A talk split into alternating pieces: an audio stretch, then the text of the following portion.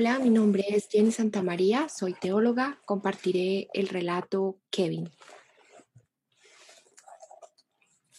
Manuel está frisando 35 años de edad y es un hombre dueño de una cadena de supermercados de barrio en el sur de la ciudad. Tiene dos hijas mujeres, una de 14 años y otra de 12.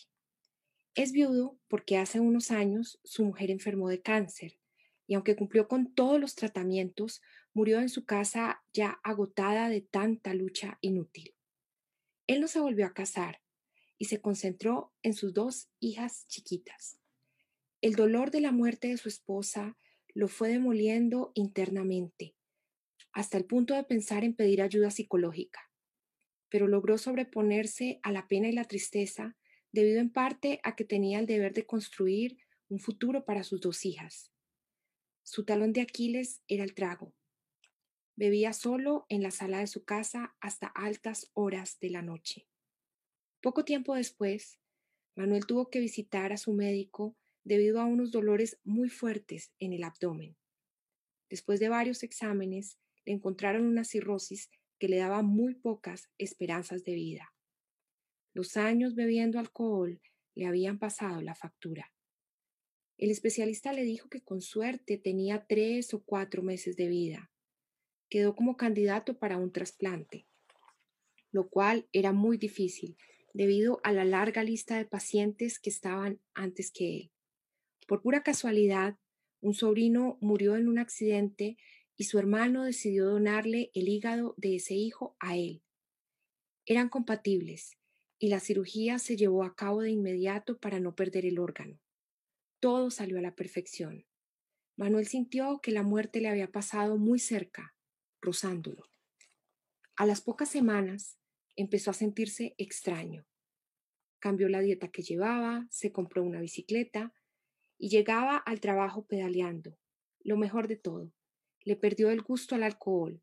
No podía ni siquiera probar una cerveza. El solo olor le daban ganas de vomitar. También empezaron a visitarlo unos sueños recurrentes. Era la plaza de un pueblito que él nunca había visto antes. Campos de riego, una casa campesina. No sabía de dónde aparecían estas imágenes. Una tarde, en una misa, en honor a su sobrino, le presentaron a su novia, una chica de 19 años que lloraba sin consuelo. No supo qué fue lo que le sucedió, pero se sintió de pronto atraído hacia ella poderosamente. No podía dejar de mirarla y buscó cualquier pretexto para estar cerca de ella. En algún momento en que no había nadie más, alcanzó a decirle, Siento mucho todo lo que pasó. Soy consciente de que llevo una parte de mi sobrino conmigo y que si estoy vivo es gracias a él.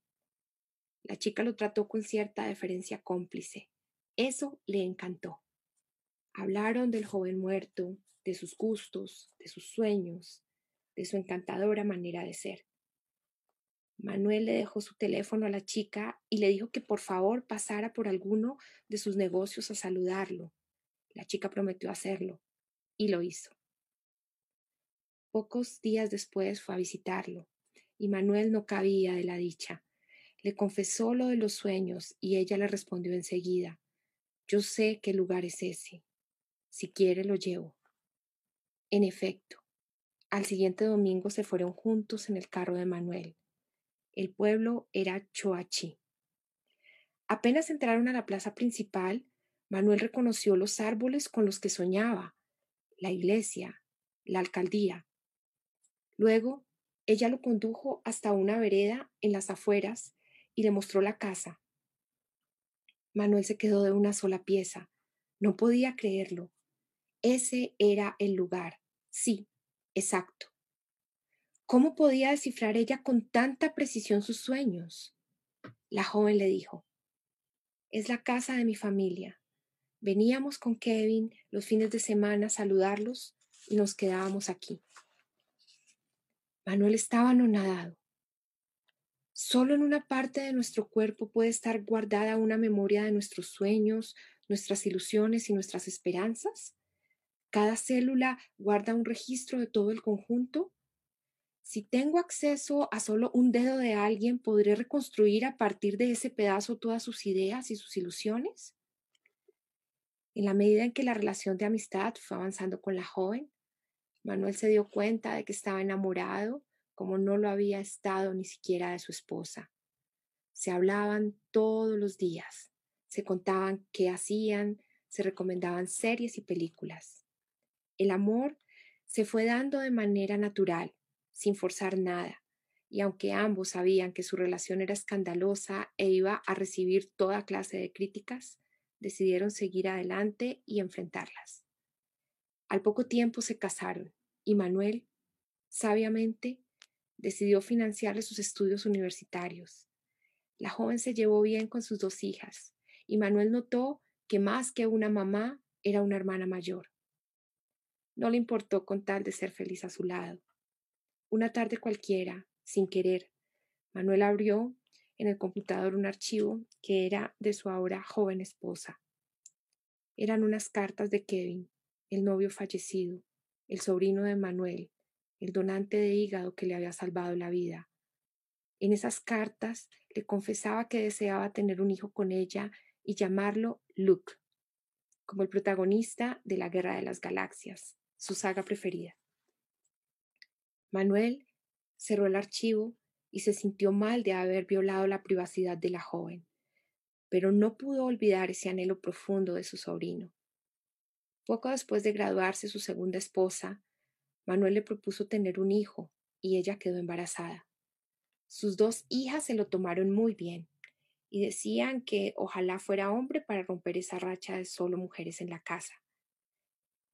En un examen les revelaron el sexo del feto masculino.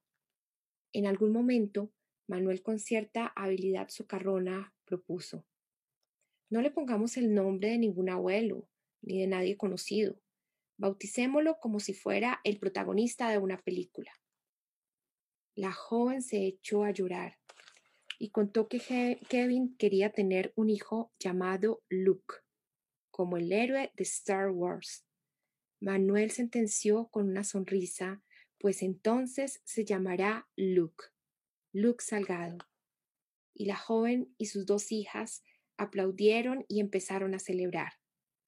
Unas semanas más tarde llegó la pandemia y el contagio se propagó rápidamente. Manuel cumplió a cabalidad con los protocolos de seguridad establecidos por la alcaldía y puso en la puerta de sus negocios desinfectantes y control de temperatura les exigió a todos sus clientes los dos metros de distancia preventivos, el tapabocas y se incrementó los domicilios. Aún así, se contagió y tuvo que ser internado en el hospital. Ni su esposa ni sus hijas pudieron visitarlo debido a las nuevas medidas implementadas. Según un testigo que estaba justo en la cama de al lado y que logró salir con vida gracias a los tratamientos, en las noches, en medio de los delirios, una voz decía llamarse Kevin y afirmaba con pesadumbre, Luke, mi querido Luke, nacerás huérfano y desprotegido.